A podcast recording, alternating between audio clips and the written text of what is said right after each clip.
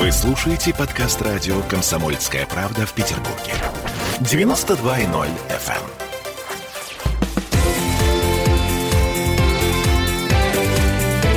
Картина недели. Это мы вернулись в петербургскую студию радио «Комсомольская правда». Я Дмитрий Делинский. Я Ольга Маркин. Ректор гуманитарного университета профсоюзов Александр Записовский. Вместе с нами на троих заканчиваем подводить информационные итоги уходящей недели. А, здесь мы заглядываем в будущее, потому что в воскресенье а, в Россию возвращается Навальный. А, вечером рейсом Берлин-Москва. Два вопроса в связи с этим. Первый. Зачем? Второй. Посадят или не посадят? Первый вопрос мы адресуем, конечно же, вам, Александр Сергеевич. Зачем? Да вы мне можете и второй, э, значит, адресовать. Мой ответ, конечно, посадят. Угу. Вот. Так а зачем возвращается-то тогда? Зачем возвращается? Ну, я вам скажу, что э, Навальный изменился, и изменились мои взгляды на него. Так. Еще 2-3 года назад я помню, что мы в наших телепрограммах, и Дмитрий, я думаю, это помнит, еще тогда, Ольга, мы с вами здесь за микрофоном не общались. Я говорил, что Навальный – это аналог э, Азефа, провокатора царской охранки до революции 17 года. Ну, то есть, одна из башен Кремля э, вполне вполне ничего себе управляется теми процессами, которые да, происходят вокруг другая Навального. башня с ним борется там и так далее. Но это, конечно, провокатор. И, э, в общем-то, те люди, которые для меня являются очень авторитетными, у каждого из нас есть так называемая референтная группа, мы с кем-то сверяем свои взгляды, они, конечно, тоже считали, что он получает деньги от нескольких разведок. Mm-hmm. Вот он получает деньги от Запада, он, э, так сказать, имеет контакты с российскими спецслужбами. Сейчас он вот по моим впечатлениям, он перешел некую красную черту, когда его используют, ну, в чистую совершенно спецслужбы Запада. То есть, я бы уже не сказал бы и не, не стал бы думать о том, что российские спецслужбы вообще каким-то образом имеют отношение к тому, что с ним происходит. То есть, он, похоже, отдался полностью туда. Вся история, конечно, с его вот отравлением в кавычках, это жуткая провокация, абсолютно неприличная. А возвращение это, э, это в общем-то, тоже провокация. Продолжение, да. Да, то есть Значит, а, Навальный провоцирует Кремль на что? А сама посадка Навального обязательно будет использована Западом для дальнейшего ухудшения отношений с Россией. Опять придумают какие-то санкции и так далее, чем, конечно, уже наши властные структуры совершенно не испугать, видели и не такое. Но там, понимаете, какая штука? Вот здесь, кстати, спецслужбы работают почти независимо от западной, от президентской власти. Вот Трампу даже не удалось, ему времени не хватило посмотреть, как работают американские спецслужбы по тем или иным своим программам, а там программ много очень, как работает Госдепартамент по отношению к России. И все то, что реализовывалось в бытность Трампа против России Соединенными Штатами, происходило вынужденно, и там Трамп, если он подписывал какие-то документы санкционные и так далее, он это делал практически как статист. Он свою собственную политику не проводил. Если бы он смог проводить политику свою, он бы наладил бы хорошие, добрые отношения с Россией и постарался бы ее перетащить максимально на свою сторону или сделать нейтральной в, своим, в своем конфликте с Китаем. Сейчас приходит Байден.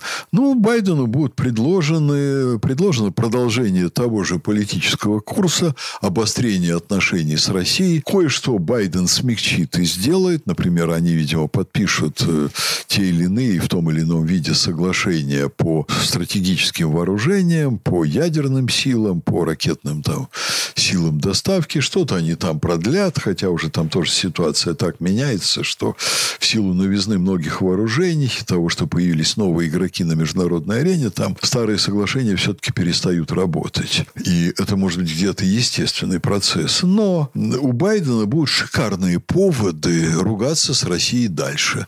А у России будут шикарные поводы ругаться с Соединенными Штатами дальше, потому что Америка довольно-таки быстро катится в пропасть, и Россия не будет ни в чем ей уступать совершенно. А сейчас только один есть вопрос всерьез между нами и Соединенными Штатами на мировой арене. Это сможем ли мы достроить Северный поток.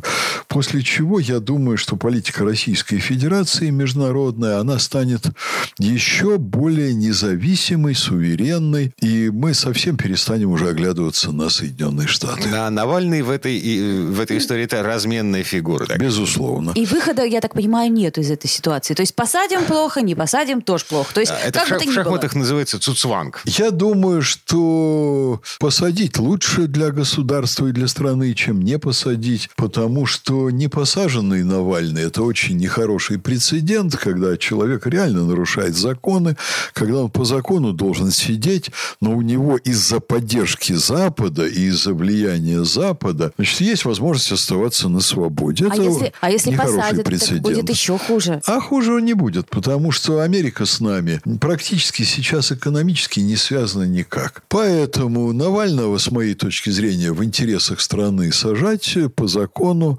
не давать возможности вот этому гниению продолжаться. И есть некая логика политического процесса, по которой это должно быть сделано. Его там на Западе загнали в такую нишу, из которой ему уже по-хорошему не выбраться. И они его там оставлять не хотят. Они его сейчас выталкивают в Россию. Ну что, спокойно ему могли бы дать там политическое убежище, но им выгоднее его вытолкнуть сюда. И когда они ему говорят, езжай в Россию, ему нечего ответить. Вот он не может отказаться, у него возможности такой нет. Поэтому это его личная трагедия, это неприятность, конечно, для нас. Не надо было Навальному совершенно бездоказательно и безосновательно объявля... обвинять Россию, тем более главу государства, в участии в его отравлении. Потому что травили-то его английские развратные девки, которые вокруг него крутятся, ну, крутились в тот момент. Вот. И это тоже абсолютно по всей этой композиции этой истории понятно. Александр Сергеевич, а, пусть это будет вашим мнением, потому что нам очень не хочется верить в то, что российское государство способно на то, чтобы отравить не гражданина.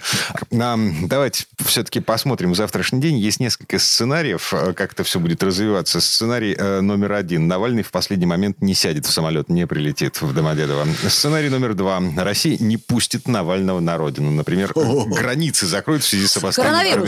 Да-да, все. Навальный прилетит в Москву и поедет домой, и ничего ему не будет. Третий сценарий. Ну и четвертый. Навального арестуют. Если не утрап самолета, то э, через некоторое время. Арест будет э, домашним, по некоторым данным. В 5 утра, как обычно. Как говорят в Кремле. Может быть реальным, но с очень низкой степенью вероятности. Скорее всего, все-таки будет домашний арест. Вы понимаете, что вот вы журналисты, интересные люди с огромной фантазией, которые из ничтожного явления, как, которым является Навальный, ну, полное ничто.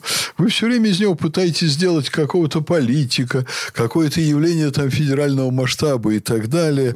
Александр Первые три он... версии, которые вы назвали, ну, с моей точки зрения, вероятность их чрезвычайно мала, практически ничтожна. Запад заинтересован в том, чтобы он оказался здесь и продолжал свои провокации, будучи здесь. Но дальше он будет сидеть в тюрьме, дальше Запад получит очередного узника совести. Дальше, на самом деле, я думаю, что после прокладки Северного потока как-то наши СМИ замолчат на всю на эту тему.